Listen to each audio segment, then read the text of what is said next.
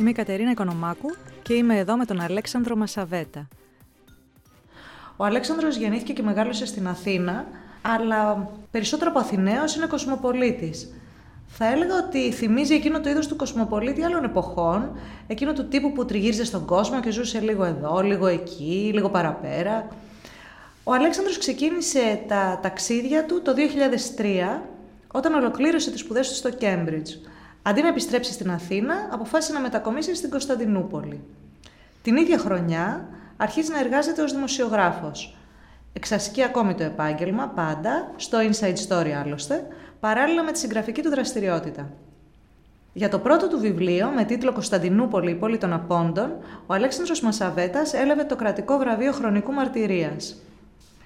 Πριν δύο χρόνια κυκλοφόρησε το δεύτερο βιβλίο του, με τίτλο «Η Μικρά Ασία, το Παλίμψιστο της Μνήμης», που, αν δεν κάνω λάθος, ήταν το πρώτο μέρος μιας τριλογίας. Αυτές τις μέρες παίρνουμε στα χέρια μας το τρίτο του έργο, «Κωνσταντινούπολη στις άγνωστες γειτονιές του Κερατίου». Όλα τα βιβλία του Αλέξανδρου κυκλοφορούν από τις εκδόσεις Πατάκη. Λοιπόν, Αλέξανδρε, πάμε μία βόλτα στις γειτονιές του Κερατίου. Καλησπέρα, Κατερίνα. Πολύ ευχαρίστως. Λοιπόν, να σε ρωτήσω πρώτα, πόσα ονόματα έχει πια η Κωνσταντινούπολη? Και μου φαίνεται ότι είναι παραπάνω από δύο-τρία. Και δεν ξέρω αν υπάρχει και κάτι αντίστοιχο αλλού στον κόσμο. Υπάρχουν πόλεις με πολλά ονόματα, ιδίως στην Ανατολική Ευρώπη, που την κατοικούσαν, όπως και την Κωνσταντινούπολη, διάφορες φυλές, και βλέπεις μια πόλη να έχει ένα γερμανικό όνομα, ένα ρώσικο, ένα πολωνικό. Ε, δυστυχώς στην Κωνσταντινούπολη ε, μόνο οι Έλληνες, ας πούμε, χρησιμοποιούμε πια ενεργά το Κωνσταντινούπολη, ή κάποιοι Σλάβοι ενδεχομένως ακόμη το Τσάργκραντ, αλλά Ε, ο εικοστός αιώνας νομίζω ότι, όπως φράγησε και τη δημογραφία της πόλης, της ε, περιόρισε και όλα τα υπόλοιπα ονόματα, δυστυχώς. Δηλαδή έχασε το πολυεθνικό της χαρακτήρα, τον οποίο ακριβώς ε, αντικατόπτριζαν κατά πολλά ονόματα. Ποια ήταν αυτά τα πολλά ονόματα? Για να γυρίσουμε λίγο πίσω στο χρόνο. Εντάξει, προφανώς το, το, το ιδρυτικό της ε, Κωνσταντινούπολη, Ε, στη θέση του αρχαίου Βυζαντίου κλπ. Από εκεί ξεκινούμε. Το Ιστάμπουλ εξάλλου, το τουρκικό και αραβικό, είναι ε, μετάφραση, απόδοση στην τουρκική φωνητική του Κωνσταντινούπολης. Από εκεί και πέρα οι Σλάβοι παραδοσιακά την αποκαλούσαν Τσάργκραντ, πόλη των ε, Κεσάρεων, δηλαδή των αυτοκρατόρων, ακριβώς γιατί ε, όταν η Ρωμανία κατέκτησε τη Βουλγαρία μετά τους πολέμους, το κέντρο της εξουσίας βρισκόταν για τους Βουλγάρους στην Κωνσταντινούπολη και αργότερα ε, και για άλλα σλαβικά φύλλα. Βόρειες φυλές, οι Βίκινγκς κλπ. Την έλεγαν Μίκλαγκαρντ, που νομίζω ότι πάλι ε, αποδίδει το, το μεγάλη πόλη. Και είμαι σίγουρος ότι υπάρχουν και παραπάνω, απλά τώρα δεν μου έρχονται στο, mm. στο μυαλό. Φυσικά και, και, και το ίδιο το Κωνσταντινούπολη, όπου ο Ιστάμπουλ έχει αποδοθεί και ως Κωνσταντίνιε. Το σημαντικό είναι ότι μέχρι το χίλια εννιακόσια τριάντα οι Τούρκοι εξακολουθούσαν επισήμως να χρησιμοποιούν το Κωνσταντίνιε, το, οθωμανικό, το επίσημο οθωμανικό όνομα της πόλης, και με επιμονή του νέου κεμαλικού καθεστώτος ουσιαστικά καθιερώθηκε σε αποκλειστική χρήση το Ιστάμπουλ. Έχεις γράψει ξανά για την Κωνσταντινούπολη, το έλεγα αυτό και στην εισαγωγή. Τι είναι αυτό που σε κάνει να επιστρέφεις συγγραφικά στην πόλη? Ε, στο πρώτο μου βιβλίο, στην Πόλη των Απόντων, ασχολήθηκα να παρουσιάσω τον τόπο ε, μέσα από τις ιστορίες κυρίως των μειονοτικών τους και γειτονιά-γειτονιά, ε, με τρόπο περιηγητικό, αλλά και ξέρεις όλη την ιστορική διαδρομή της πόλης, ε, και για κάθε μειονοτική της κοινότητα, από τους Ρωμιούς μέχρι τους Ρώσους και από τους Αρμενίους μέχρι τους Λεβαντίνους και τους Εβραίους. Ε, αλλά είχα αφήσει κάποια ερωτήματα αναπάντητα, γιατί ήταν και πολύ μεγάλη η έκταση του βιβλίου εκείνου. Κυρίως δεν είχα ασχοληθεί όσο ήθελα με το Φανάρι και τους φαναριώτες, και όταν ασχοληθείς με το Φανάρι και τους φαναριώτες πας πολύ μακρύτερα, πηγαίνεις αναγκαστικά και στη Ρουμανία, όπου ήταν ηγεμόνες για μεγάλο διάστημα, όπου υπήρξε ένα μεταβυζάντιο ουσιαστικά στη χώρα αυτή, διότι ήταν και η μόνη ορθόδοξη χώρα της νοτιοανατολικής Ευρώπης που παρέμεινε αυτοδιοίκητη παρά την τύπης οθωμανική mm-hmm. επικυριαρχία. Και όχι μόνο το, και τα πέριξ του Φαναρίου δεν νομίζω ότι τα είχα παρουσιάσει με τη λεπτομέρεια που ήθελα στην Πόλη των Απόντων. Ε, τον Μπαλάτ, την Ευρεογειτονιά, τις Βλαχέρνες. Ήθελα να επιστρέψω, αν θέλεις, και για να ψάξω όλο το νήμα μέχρι τη Ρουμανία. Με απασχολούσαν ερωτήματα όπως πώς βλέπουν οι Ρουμάνοι σήμερα τους φαναριώτες, τι φήμη έχουν αφήσει, πώς βλέπουν τη σύνδεσή τους με το Βυζάντιο και τον Ελληνισμό, γιατί η εκπαίδευση παρήχεται στην ελληνική στις ρουμανικές χώρες, μέχρι ουσιαστικά τις αρχές του δέκατου ένατου αιώνα όλη η ανώτερη εκπαίδευση ήταν ελληνόφωνη. Ε, Βρήκες αυτά τα ίχνη στη Ρουμανία? Ναι, ναι, πήγα, έκανα ένα ταξίδι ε, περίπου ενός μηνός και κατάφερα να βρω πάρα πολλά ίχνη, αν θέλεις, και, και των φαναριωτών και του μεταβυζαντίου, γιατί το μεταβυζάντιο δεν ξεκινά βέβαια με τους φαναριώτες, υπάρχει πολύ πιο πριν. Οπότε θεωρώ ότι έκλεισε έτσι και ένας κύκλος ε, όσον αφορά κυρίως το, τη ρωμιοσύνη της πόλης, γιατί και για τους Εβραίους έψαξα με αφορμή τον Μπαλάτ, του παλιού Ευρωμαχαλά που είναι δίπλα στο Φανάρι. Ποια είναι τα χαρακτηριστικά του Μπαλάτ, του Ευρωμαχαλά? Ε, ιστορικά ή σήμερα, διότι έχει αλλάξει όπως και το Φανάρι τόσα πρόσωπα. Για πες μας, είναι. Ιστορικά αρχικά. Ε, ιστορικά μπορούμε να πούμε ότι ήταν ο πιο παλιός και ο πιο μεγάλος Ευρωμαχαλάς της πόλης, αλλά και ο μεγαλύτερος της Ευρώπης για μεγάλο διάστημα. Ε, κατοικήθηκε αρχικά από ελληνόφωνους Εβραίους, Ε, τους οποίους μετέφερε ο πορθητής εκεί με τη βία αμέσως μετά την άλωση, δηλαδή τους συγκέντρωσε από, όλες τις, ε, από όλα τα Βαλκάνια και τη Μικρά Ασία. Ουσιαστικά ε, ξεριζώθηκαν ολόκληρες κοινότητες για να μετοικήσουν στην πόλη και εγκαταστάθηκαν στη γειτονιά εκείνη. Ε, ενδεχομένως ταυτόχρονα ή και πριν μπορεί από την, τον ελληνικό συνοικισμό του Φαναρίου. Ε, κάθε κοινότητα ίδρυσε μια συναγωγή με το όνομα της πόλης της. Ε, υπήρχαν και διατηρούνται ακόμη συναγωγές που λέγονται Καστοριά. Ε, υπήρχε Βέρεια, η οποία δεν σώζεται. Ε, Αχρίδα από την βουλγαρική πόλη, είναι σήμερα στην ε, Δημοκρατία της Μακεδονίας. Ε, ποια άλλη τώρα, της συναγωγή Θεσσαλονίκης. Και λοιπά και λοιπά. Ε, σιγά σιγά μετά την ε, απέλαση των Εβραίων της Ισπανίας και την φυγή από την Πορτογαλία, έγινε ε, σταδιακά ε, μια περιοχή ε, ε, ισπανόφωνη, διότι οι νεοφερμένοι που εγκαταστάθηκαν στον Παλάτι ήταν περισσότεροι ε, από κάποιο σημείο και έπειτα των, των γηγενών και υπήρξε έτσι μια πολιτιστική όσμωση, οπότε ε, τον δέκατο ένατο πια αιώνα και μέχρι τα μέσα του εικοστού ήταν μια περιφέρεια ισπανόφωνη, θα λέγαμε μικροαστική, διότι ο... Mm-hmm. Ναι, θα ήθελα να, να μας βοηθήσεις να φανταστούμε κάπως την, ε, την καθημερινότητα. Για απότερες εποχές ε, είναι δύσκολο να φανταστεί κανείς, γιατί και οι μαρτυρίες των ε, εκτός της κοινότητας εμφορούνται πάντοτε από έναν έντονο αντισημιτισμό, δυστυχώς. Είτε mm. πρόκειται για Ρωμιούς, είτε για Αρμενίους, είτε για ξένους περιηγητές. Ε, το βέβαιο, το αναμφισβήτητο είναι ότι οι Εβραίοι σε όλη την Οθωμανική Αυτοκρατορία και στη Θεσσαλονίκη, που ήταν πλειοψηφία για μεγάλο διάστημα του πληθυσμού, ήταν φτωχοί. Σε αντίθεση με όλα αυτά τα στερεότυπα περί πλουτοκρατίας ναι. κλπ. Ήταν φτωχοί σε σημείο αξιολείπητο, μάλιστα, το μεγαλύτερο μέρος του πληθυσμού. Το Μπαλάτ σιγά σιγά από τα τέλη του δέκατου ένατου αιώνα δημιουργήθηκαν νέες ευκαιρίες με τις καπνοβιομηχανίες, με τα ξένα σχολεία που, γαλλόφωνα που έφερε, στην, όχι στον Παλάτ αλλά στην πόλη, η alliance Israelite ε, για τον μέδρα του Παρίσι, για τον υποτίθεται ε, τον μορφωτικό και εν γέννη εκπολιτισμό, έλεγαν εκείνη, ακούγεται βέβαια φρικτόν, μπορούμε να πούμε την ναι. εξύψωση, την ε, οικονομική και μορφωτική των Οθωμανών Εβραίων. Ε, σιγά σιγά μπορούμε να πούμε ότι μεταμορφώθηκε σε μια ε, γειτονιά εργατικής τάξης, κατά κύριο λόγο, ή ε, μικρο ή μέχρι μεσοαστικής, πάρα πολύ ζωντανή. Ήταν γεμάτη ταβέρνες, πολλές από αυτές ανήκαν σε Ρωμιούς, και μαγαζιά. Είχε ένα από τα πιο έντονα παζάρια της πόλης, το οποίο ακόμα είναι γνωστό ως τσιφούτ παζάρε. Το τσιφούτ είναι μια παλιά οθωμανική λέξη για τον Εβραίο. Σήμερα δυστυχώς δεν χρησιμοποιείται γιατί έχει αποκτήσει χαρακτήρα απαξιωτικό. Αλλά το τσιφούτ παζάρι παραμένει στον Παλάτ και είναι μια γειτονιά, σε αντίθεση με το Φανάρι μπορούμε ίσως να την προσδιορίσουμε, γιατί το Φανάρι είχε ένα χαρακτήρα έτσι κάπως μονολιθικό, κατοικούσαν μόνο Ρωμιοί, ήταν πάντοτε υπό τη σκιά του Πατριαρχείου, mm-hmm. είχε ένα κάποτε δίθεν αριστοκρατικό αέρα με τους φαναριώτες κλπ. Που μετά την Επανάσταση όμως χάθηκε, οπότε έγινε και εκεί μια γειτονιά μικροαστική, δηλαδή όλο το, όλη η έγλη του φαναρίου ήταν το Πατριαρχείο και τη, τα σχολεία του, η Μεγάλη Σχολή, το Ιωακήμιο κλπ. Κατά τα λοιπά έμεναν άνθρωποι που δεν ήταν ιδιαίτερα ευκατάστατοι, που δεν ήταν ιδιαίτερα μορφωμένοι κλπ.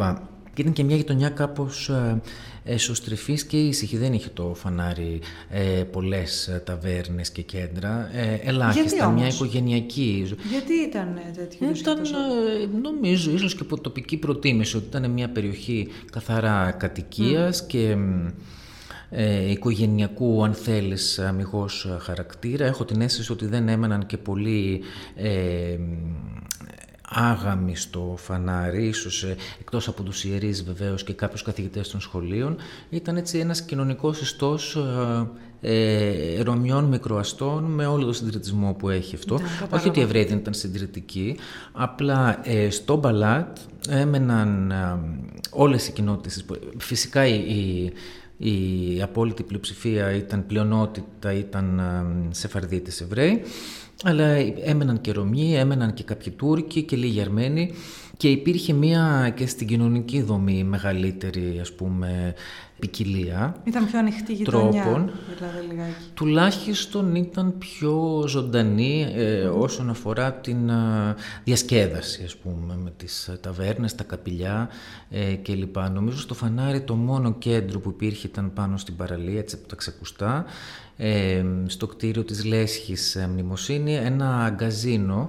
Ε, γκαζίνο στην πολίτικη, ας πούμε, διάλεκτο ήταν το, το κέντρο μεταμουσικής, όπου έβγαιναν οι, κυρίως οι Ρωμιοί του Φαναρίου, αλλά έρχονταν και από όλη την πόλη για να ακούσουν μουσική, να φάνε μεζέδες. Πάντοτε όμως με ένα οικο...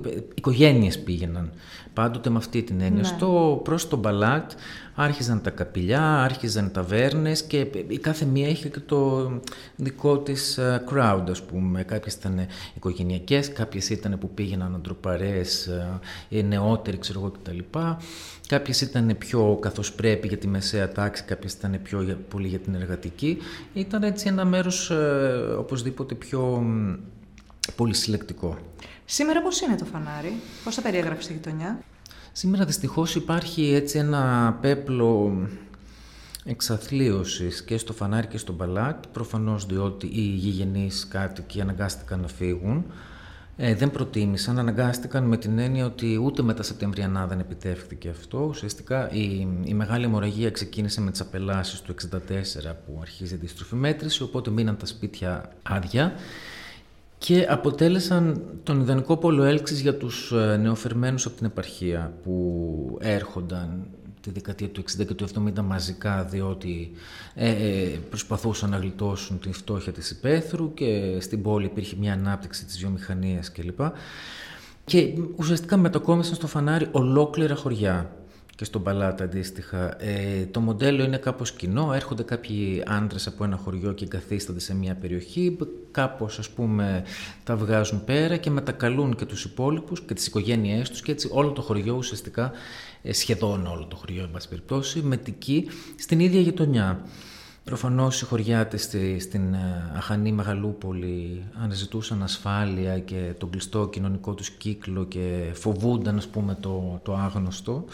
Αλλά ουσιαστικά η Κωνσταντινούπολη έγινε για δεύτερη φορά στην ιστορία της, γιατί το ίδιο συνέβη και μετά την άλωση, έγινε ένα αμάλγαμα από χωριά.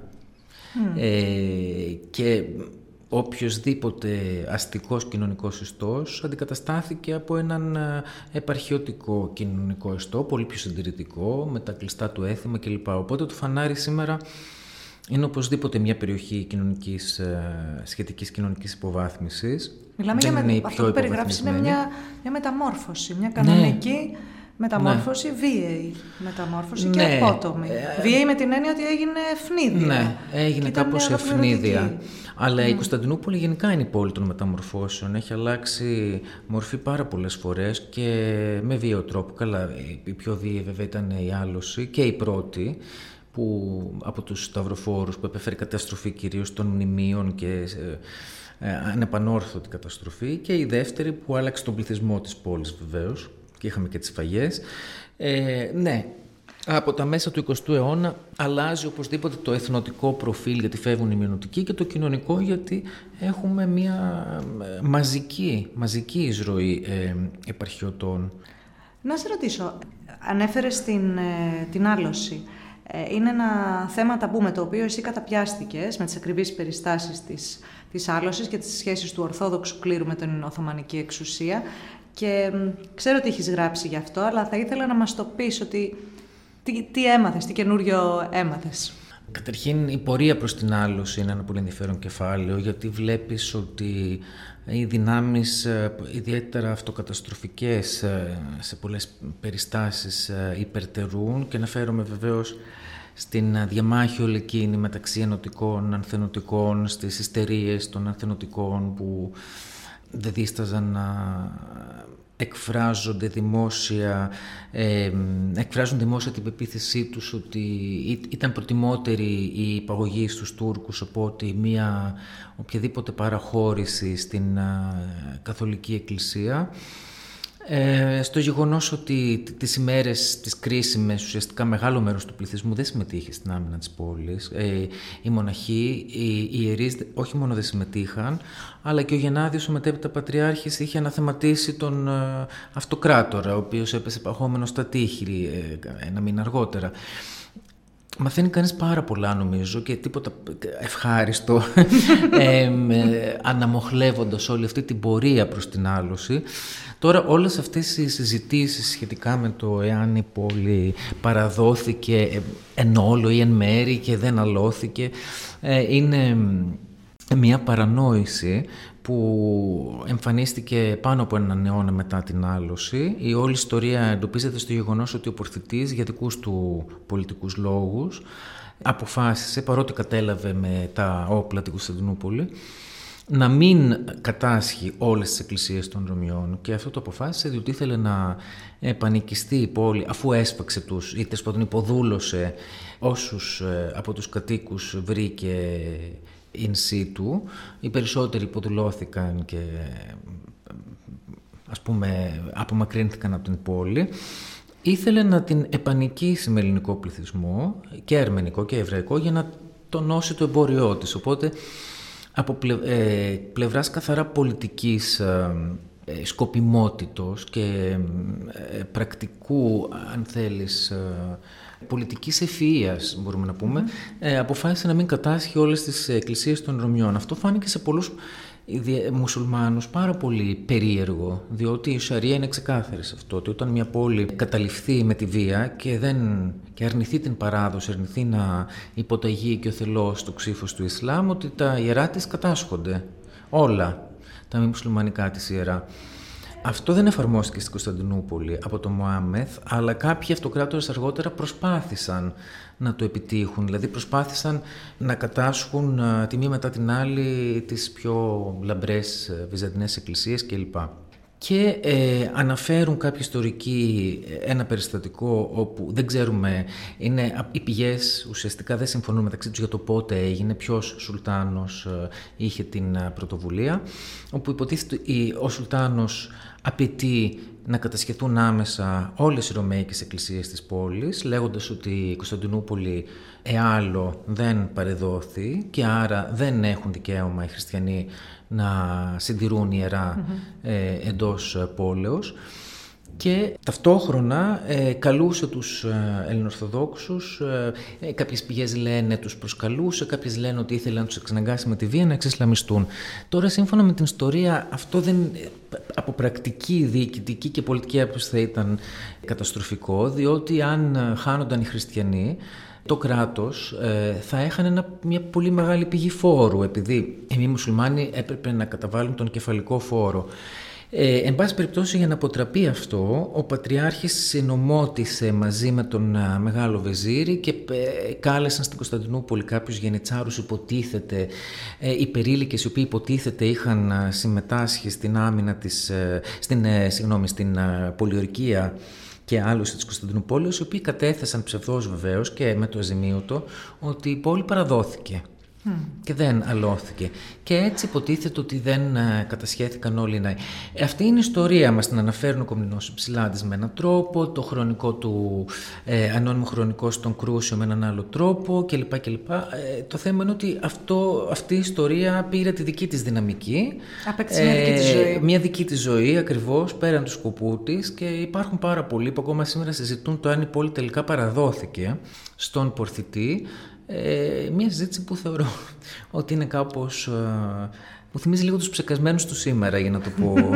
Ε, διότι οι πηγές είναι σαφ... και οι μαρτυρίες για την άλωση και, και των Ιταλών και βεβαίως των Ελλήνων που έζησαν τα γεγονότα είναι σαφείς και δεν υπήρχε λόγος ναι. να, να γράψουν ψέματα.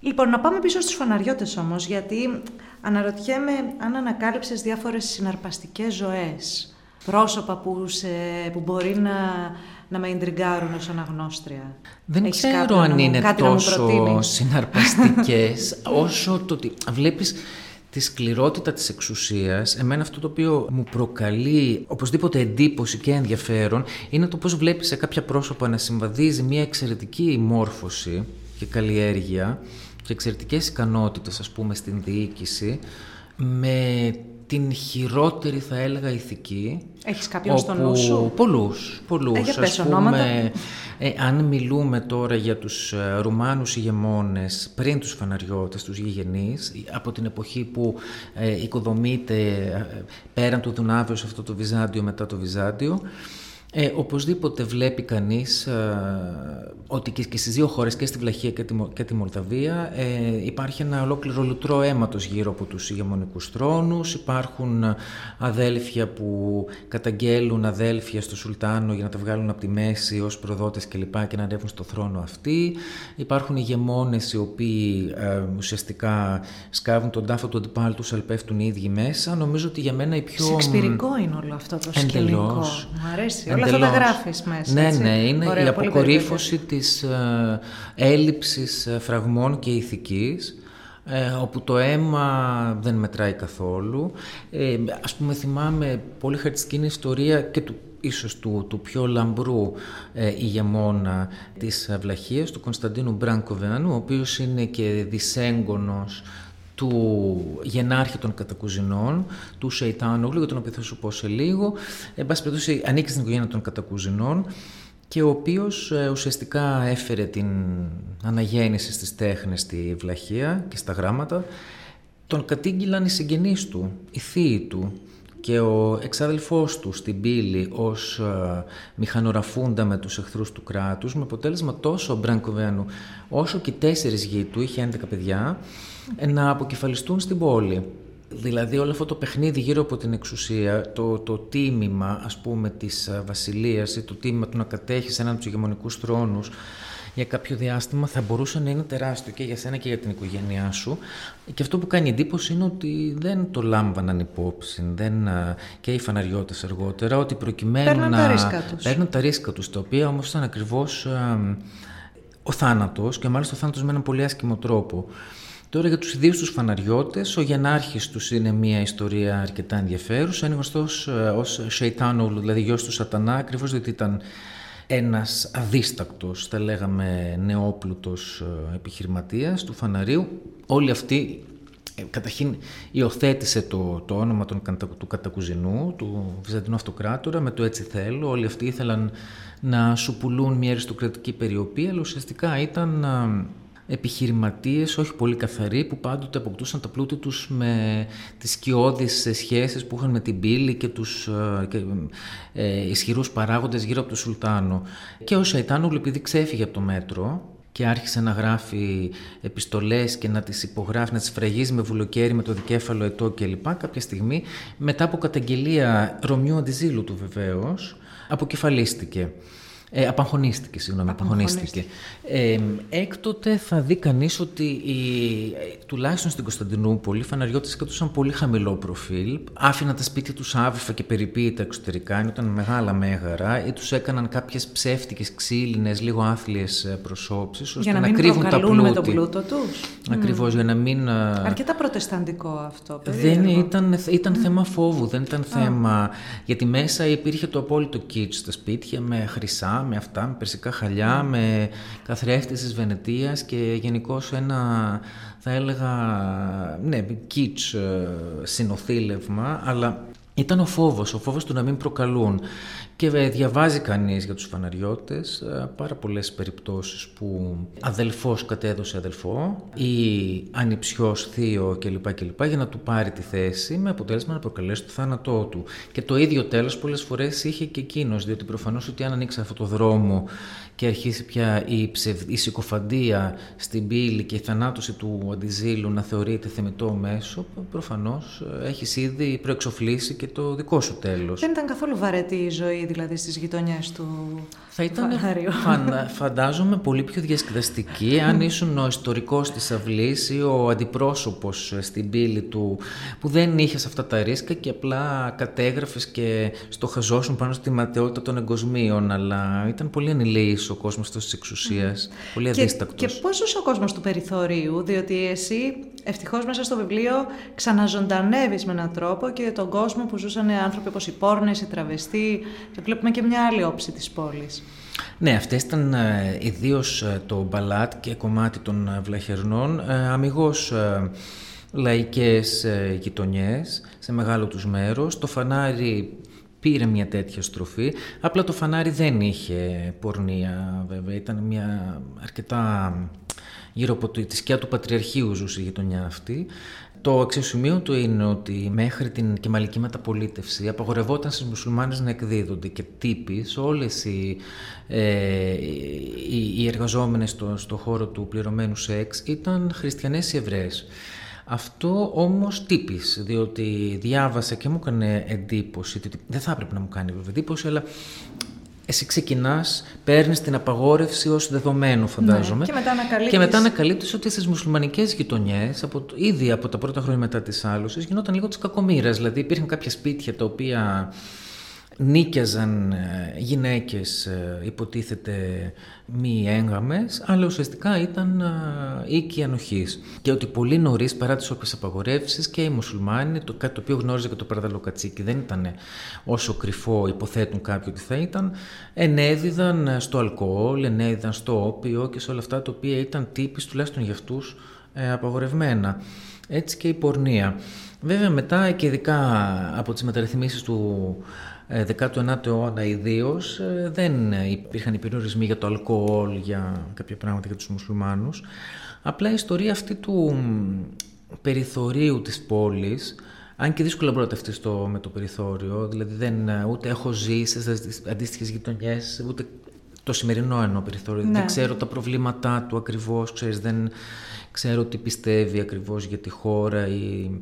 αλλά ε, διαβάζοντας για την ιστορία του κοινωνικού περιθωρίου έχει κάποιο ενδιαφέρον. Ας πούμε, σήμερα η Κωνσταντινούπολη είναι γνωστή, κάνει αυτό πολύ μεγάλη εντύπωση σε όσους την επισκέπτονται, ως ε, η πόλη ίσως με τους πιο πολλούς τραβεστή από τις μεγάλες πόλεις. Ε, έχω ακούσει και για την Μπαγκόκ, δεν έχω πάει, αλλά στην πόλη οπωσδήποτε εντυπωσιάζεται ο επισκέπτης που είναι τόσες πολλές οι, οι τραβεστοί ε, που κάνουν πιάτσα. Το είχαμε εξετάσει και στο Inside Story σε ένα από τα κομμάτια που είχα γράψει για τη σεξουαλικότητα των Τούρκων, και αυτό βλέπεις ότι γυρνάει πολύ πίσω, διότι ήδη από τα, αν όχι από τα πρώτα, από τα μέσα οθωμανικά χρόνια υπήρχαν καφενεία που είχαν την λειτουργία βέβαια των σημερινών μπάρ για την εποχή, όπου άνδρες, νεαροί άνδρες χορευτές χόρευαν ντυμένοι γυναικεία. Και είναι μια η κουλτούρα, ας πούμε, των τραβεστή που δεν θεωρούνται, δεν, η συνέβρεση μαζί τους δεν θεωρείται ομοφιλοφιλική και άρα δεν τους βλέπουν και οι άντρες ανταγωνιστικά. Είναι κάτι που έρχεται από την Οθωμανική περίοδο, από πολύ παλιά. Και δεν ήταν εντελώς περιθωριοποιημένη, ήταν... Όχι, νομίζω ότι στα καφενεία αυτά, από ό,τι έχω καταλάβει από τις τουρκικές πηγές που διάβαζα, ότι πήγαιναν ουσιαστικά... ευκατάστατη, δηλαδή οι, οι, οι, εκείνοι που πλήρωναν ε, για να συνευρεθούν, ας πούμε, με τους τραβεστή χορευτές και λοιπά, καταρχήν ήταν ευκατάστατοι για να μπορούν να το κάνουν, και δεύτερον ήταν άνθρωποι πολύ κοντά στο, στην, ε, ε, στην Οθωμανική γραφειοκρατία και πολλές φορές και στα ίδια τα άκτορα. Ναι.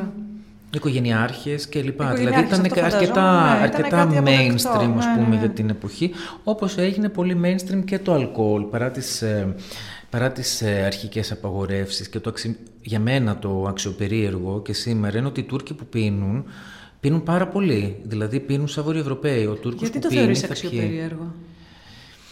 Γιατί είχα πριν να πάω στην Τουρκία, βέβαια, τώρα δεν την έχω καθόλου, αλλά πριν πάω στην Τουρκία είχα την ε, εντύπωση, δεν ξέρω για ποιο λόγο, ότι είναι μεσογειακοί οι Τούρκοι, ενώ δεν είναι καθόλου.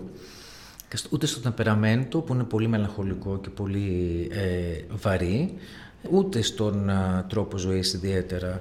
Ε, είναι μια κοινωνία πολύ ιεραρχική επίσης, πολύ καταπιεσμένη και προφανώς με το ποτό τους βγαίνουν α, διάφορα, όπως έχουμε συνηθίσει και με τους α, Βορειοευρωπαίους. Δηλαδή, πιστεύοντας στην Ελλάδα βγαίνουμε έξω βασικά για να φάμε, πίνουμε και λίγο, μιλάμε. Στην Τουρκία βγαίνουν κα... ευθύς εξ αρχής με το σκοπό να γίνουν λιώμα. Ναι. Αυτό δεν ξέρω αν ε, έχει αλλάξει άραγε τώρα.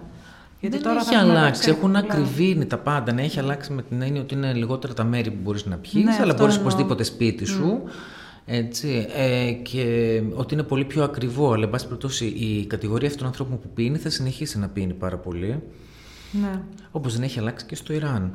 Αν και οι Ιρανοί είναι ακόμη χειρότεροι, γιατί είναι ακόμη πιο μελαγχολικοί από τους Τούρκους, είναι ακόμη πιο βαρύ το ταμπεραμέντο τους και πραγματικά εκείνοι που πίνουν γίνονται λιώμα. Έχω καταστεί δυστυχώς μάρτυρας πολλές φορές, mm. τους βγαίνουν ε, όλα τα μελαγχολικά, κλαίνε κλπ. Ε, το ίδιο και στην Τουρκία. Και δεν νομίζω ακόμη και να απαγορευόταν το αλκοόλ. Δεν μπορείς να, με μια απαγόρευση να...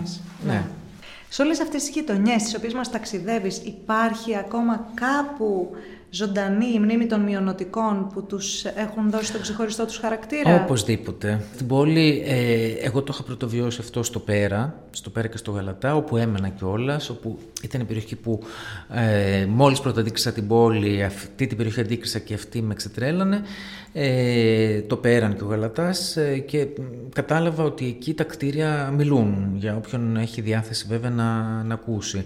Το ίδιο ισχύει και στο Φανάρι και στο Μπαλάτ. Ε, στις Βλαχέρνες βέβαια τα μνημεία κυρίως είναι τα βυζαντινά τείχη και το ανάκτορο που σώζεται του πορφυρογέννητου κτλ. Αλλά στο Φανάρι είτε πρόκειται για τις εκκλησίες, οι οποίες είναι, όπως και, και μεγάλη σχολή, είναι περίοπτες στο αστικό τοπίο ακόμη, είτε, προ, είτε για τα σχολεία, είτε για τις οικοδομές αυτές της Belle Époque που πολύ, πολύ συχνά έχουν τις ε, ημερομηνίες αναγερσής τους, έχουν τα ονόματα των αρχιτεκτόνων κλπ. Ε, νομίζω ότι φαίνεται στο αστικό τοπίο ότι ποιοι κατοικούσαν εκεί και ποιοι δεν κατοικούν πια. Είναι αυτό το σχιζοφρενικό της πόλης που ο οικοδομημένος κόσμος, το οικοδομημένο τοπίο και το ανθρώπινο τοπίο ουσιαστικά βρίσκονται σε ε, μια απόλυτη, πώς να το πω, αδυναμία να συσχετιστούν. Ε, και αυτό είναι και το μεγάλο πρόβλημα στις γειτονιές αυτές, ότι δεν θεωρούν οι καινούργοι κάτοικοι, οι οποίοι περισσότεροι θεωρούσαν ότι θα μείνουν εκεί για, για κάποια χρόνια μέχρι να βγάλουν κάποια χρήματα και να μετακομίσουν σε ένα σπίτι που θα είχαν χτίσει οι ίδιοι παρά έξω. Ε, δεν θεωρούν ότι αυτά τα οποία βρήκαν είναι δικά τους, ότι η γειτονιά είναι δική τους. Αυτό τώρα έτσι τελευταία. Με έναν τρόπο, εννοείς, δεν, έχουν... δεν έχουν καταφέρει δεν έχουν να, τις, ναι, να, να, να νιώσουν ότι είναι ε, ότι το ανήκουν. Σπίτι τους, με την έννοια ότι πρέπει και να το φροντίσουν, πρέπει και να το. Ε, τώρα τελευταία αρχίζει να αναπτύσσεται μια τέτοια συναισθηματική σχέση. Στο Μπαλάτ επίσης οι συναγωγές είναι πιο κρυμμένες πολλές φορές. Ένας παρατηρητής που δεν είναι υποψιασμένος δεν θα τις δει, αλλά φαίνεται από τα σπίτια και πάλι, που είναι σπίτια σε σειρές, οικοδομημένα στα τέλη του δέκατου όγδοου και πρώτες δεκαετίες του εικοστού αιώνα, ότι χτίστηκαν από μειονοτικούς. Είτε επειδή φέρουν κάποιες εβραϊκές επιγραφές, είτε επειδή τα ονόματα των αρχιτεκτόνων είναι ξένα. Ναι. Ε, νομίζω ότι αυτό δεν... θα πρέπει να είναι κανείς εντελώς ανίδεος για να του, του περάσει παρατήρητο. Κλείνοντας, να σε ρωτήσω κάτι ε, με αφορμή μια αφιέρωση που έχεις στην αρχή του βιβλίου. Αφιερώνεις αυτό το βιβλίο σε όλους όσους έζησαν στην πόλη, διαμορφώθηκαν από τη ζωή τους εκεί και την εγκατέλειψαν παρά τη θέλησή τους. Αυτό ακούγεται αρκετά μελαγχολικό, αλλά θα ήθελα να μου πεις... Είναι τόσοι πολλοί που την εγκατέλειψαν παρά τη θέλησή τους. Αναφέρεσαι. Ναι, οπωσδήποτε. Είναι πολλοί. Είναι, πολύ. Ε, είναι οι μειονοτικοί στο παρελθόν Εντάξει, για τους Εβραίους ιδίως ε, είχαν τόσο υποφέρει και αυτοί με, τα, με το φόρο περιουσίας και τον αντισημιτισμό κατά τη διάρκεια του πολέμου κλπ, που πολλοί έφυγαν οικειοθελώς, όταν, ε, ιδίως οι φτωχότεροι, όταν ε, δημιουργήθηκε το κράτος του Ισραήλ. Ήταν η πιο μεγάλη έξοδος ε, από την τουρκική επικράτεια μετά την ανταλλαγή πληθυσμών. Ε, οι Ρωμιοί δεν έφυγαν όμως, ανέστω της ευκαιρίας αλλού ε, συνήθως, ε, παρά την καταπίεση, έφυγαν ουσιαστικά με το πιστόλι στον κρόταφο, άρχισε η έξοδος, με τις απελάσεις. Ούτε μετά τη Σεπτεμβριανά δεν είχαμε δηλαδή τη μαζική φυγή που περίμεναν. Ε, θεωρώ ότι ήταν ένας αποχωρισμός πολύ τραυματικός. Ε, όταν άδειασε σιγά σιγά η πόλη από τους Ρωμιούς, με, μετά τα τέλη του εβδομήντα, ε, άρχισαν να φεύγουν και οι Λεβαντίνοι, γιατί δεν, επειδή ήταν ελληνόφωνοι, είχαν χάσει όλο τους το κοινωνικό κύκλο κλπ. Ε, νωρίτερα από όλα αυτά, είχαν φύγει πάρα πολύ, τουλάχιστον η μισή Ρωμιοί το χίλια εννιακόσια είκοσι δύο από φόβο. Ε, έφυγε όλη σχεδόν η ανώτατη οθωμανική τάξη, απέναντι στην οποία ο, ο Μουσταφά Κεμάλη είχε πρώτον ένα σοβαρότατο κοινωνικό κόμπλεξ, λόγω της δικής του πολύ χαμηλότερης καταγωγής, αλλά και μένος επειδή δεν ήταν αρκετά εθνικιστική. Ε, και σήμερα φεύγει ο κόσμος, φύγαμε κι εμείς, βάζω και τον εαυτό μου μέσα, επειδή πλέον Εσύ, το μέρος δεν μας σήκωνε. Αυτό ακριβώς θα έλεγα, είναι και μια, υπάρχει και μια τελευταία έξοδος στην ακριβώς. οποία εγώ φαντάστηκα ότι αναφέρεις. Και δεν περιορίζεται σε εμάς τους Ελλαδίτες που είχαμε πάει mm. και είχαμε ζήσει αρκετά χρόνια εκεί. Φύγαμε γιατί δεν, η πόλη δεν ήταν πια αυτό που είχαμε βρει. Ε, ούτε στους άλλους ε, ξένους ε, που είχαν μετικήσει εκεί. Δυστυχώς και πάρα πολλοί Τούρκοι φίλοι, γνωστοί, γνωστοί γνωστών, φίλοι φίλων, ε, έχουν σκορπιστεί σε πολλά μέρη του κόσμου ε, τα τελευταία χρόνια λόγω του καθεστώτος. Οπότε αν αθρηστούν όλοι αυτοί, νομίζω ότι ναι, αυτοί που έφυγαν ουσιαστικά γιατί δεν είχαν άλλη επιλογή και πολλές φορές με τραυματικές τις τελευταίες εμπειρίες ή γνωρίζοντας ότι δεν θα μπορούσαν ή ότι δεν ήθελαν να επιστρέψουν πίσω ποτέ, είναι πάρα πολύ. Αλέξανδρε, σε ευχαριστούμε. Η συνέχεια στις πολλές σελίδες του ωραίου βιβλίου. Ευχαριστώ πολύ. Ευχαριστώ πολύ.